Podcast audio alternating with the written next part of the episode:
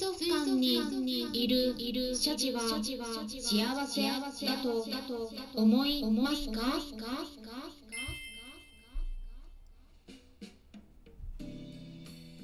こんにちは。サラホリスティックアニマルクリニックのホリスティック獣医サラです。本ラジオ番組ではペットの一般的な健康に関するお話だけでなくホリスティケアや地球環境そして私が日頃感じていることや気づきなども含めて様々な内容でイギリスからお届けしております。さて今回はおすすめの映画についてお話ししたいと思います。まあ実はね今回ご紹介するのは以前アメブロでもお伝えしたことのあるものです。うんあのー、確認したらもう2018年の時の記事なので、まあ、2年以上前になるんですね。まあ、その時もねすごく大きな反響をいただいていいねクリックだけではなくてこのリブログって言ってツイッターでいうところのリツイートみたいな機能があるんですけれどもそれもねたくさんしていただきました、まあ、今回ね本当に本当に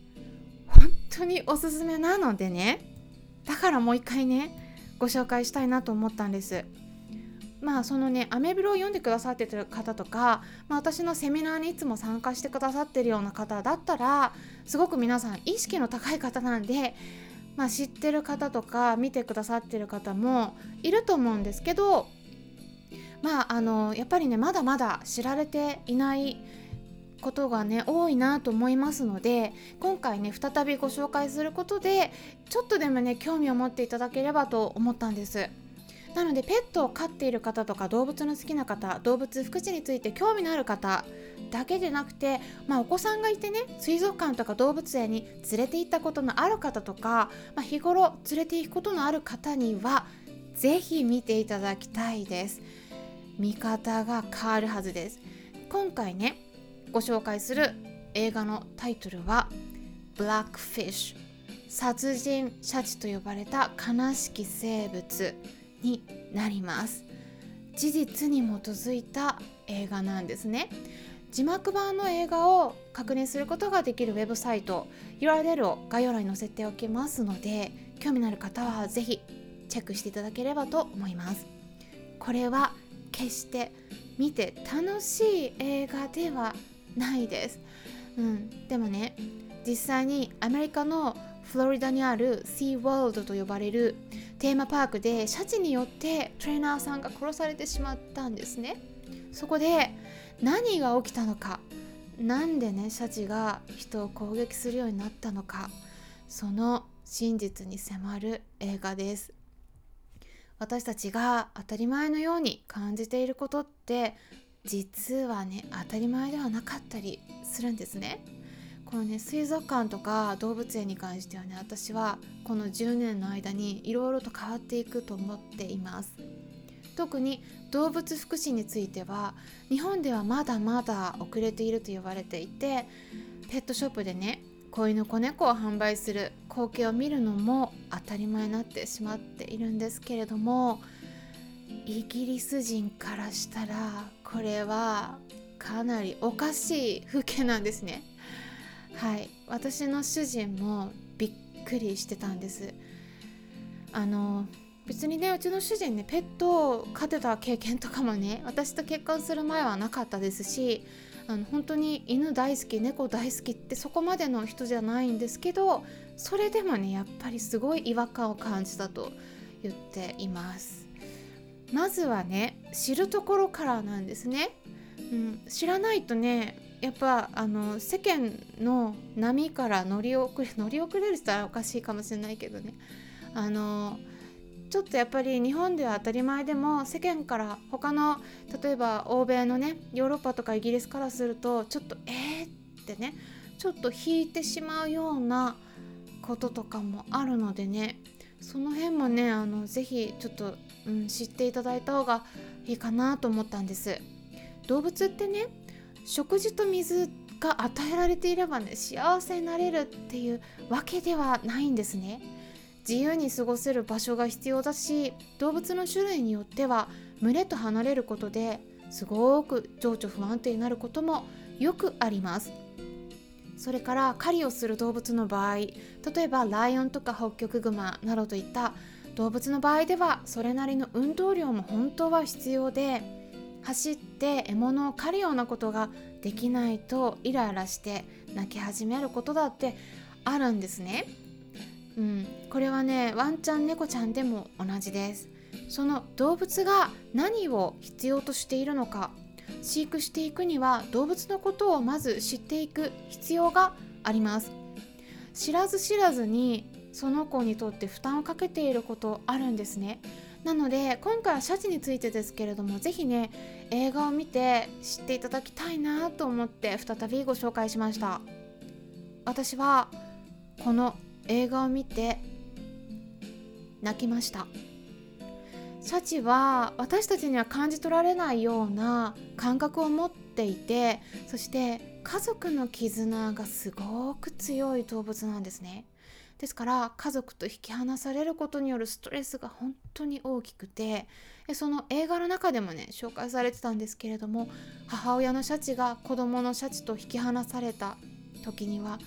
もう聞いたこともないような悲しそうな泣き声を上げててそのね実際の映像が入ってるのでね見るとねいや本当にね苦しかったです見ててまあでもねそういったことがね水族館の裏ではあるんですね。人間の都合によって動物の状態がねすごい動かされてしまっているんです。あとはねシャチの場合はまずね体がめちゃくちゃ大きいですよね。ですからそういったシャチ1頭の世話をするにしてもすごく広い水槽を必要とするんですけれども全然ね不十分なんですよ。どこの水族館でもそのシャチの運動量を満たすような水槽の広さは全く持ち合わせていないです。だってね皆さん考えてみてください。シャチは海を泳いでるんですよ。どのくらい移動しているかっていうとナショナルジオグラフィックからの情報によると1日あたり40マイル単位を直すとだいたい64キロくらい泳いでるんですね。これって東京駅からだったら埼玉県の大宮くらいまでを行って引き返してくる往復の距離になりますからそんな大きさの水槽ありますか？ないですよね。あとはね水の深さも全然違います。野生のシャチだったらどのくらい深く潜ると思いますか？100から500フィートです。フィートだと分かりづらいと思うので単位を直すとだいたい30から150メートルです。でも水族館の水深ってどのくらいだと思いますか？せいぜいだいたい3から7メートル。10メートルもないんです。全然違います。体の大きなシャチにとってはほとんどね身動き取れないんですね。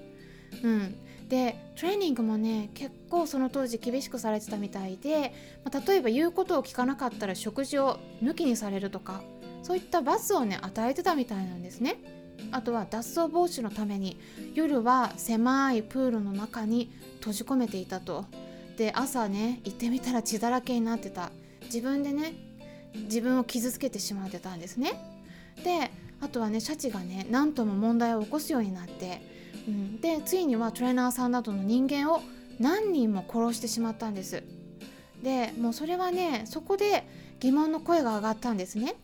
その他にもこれはシャチの話ですけれどもね例えばクマがトレーナーさん殺してしまったとかなんかライオンが突然トレーナーさんを襲いかかるとかなんかそういったトラブルのお話皆さんは聞いたことありませんか？今ねアメリカの方ですごいねそのライオンについて問題になってるんですよ。うん、で野生動物が芸をねしているとしてもそれはね楽しんでやってると思いますか？それはねわからないです。うん、鎖につながれててどこにも逃げられない状態ですから。で例えばねどこに行っても逃げられるような状態になった時に、まあ、そこで逃げないで芸をしてくれているというのであればその子が本心から芸を楽しんでいるとも言えるかもしれないですけれども本当にいろんなねデータが論文でも出ててねこれは特にサーカスとかで芸を仕込まれたような動物の方ではやっぱりストレスのレベルが高いんですね。であとはね長く生きられないです。このシャチはね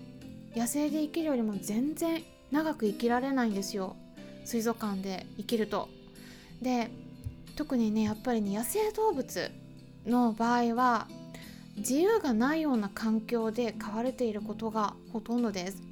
これは水族館に限らず動物園についても特に体の大きな動物であるホッキョクグマとかライオンとかゾウなどの動物についてはほとんど同じことが言えると思います。やっぱり狭いんですね。ね動物園でもね動物行動学の観点から見るとやっぱりねおかしな行動本当によく見られるんです。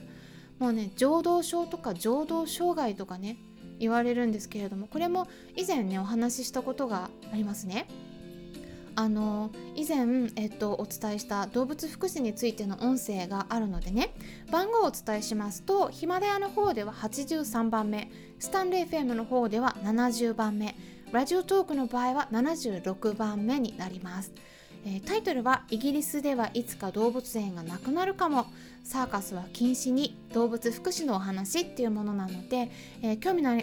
ある方がいらっしゃったらね是非見ていただければと思います。今回紹介した映画はね実際にショーの最中にシャチがトレーナーさんに襲いかかった時の映像とかちょっと衝撃的な映像もあるので見る時は覚悟して見ていただいた方がいいかもしれないです。うん、でもねあのぜひ、えー、この映画はね本当に見ていただきたいです。えー、私はねあの今後水族館とか動物園でのこういったね野生動物を展示するっていうことは今後減っていくのではないかなと思っています、えー、今回も最後まで聞いていただきありがとうございましたそれではまたお会いしましょうホリスティック獣医サラでした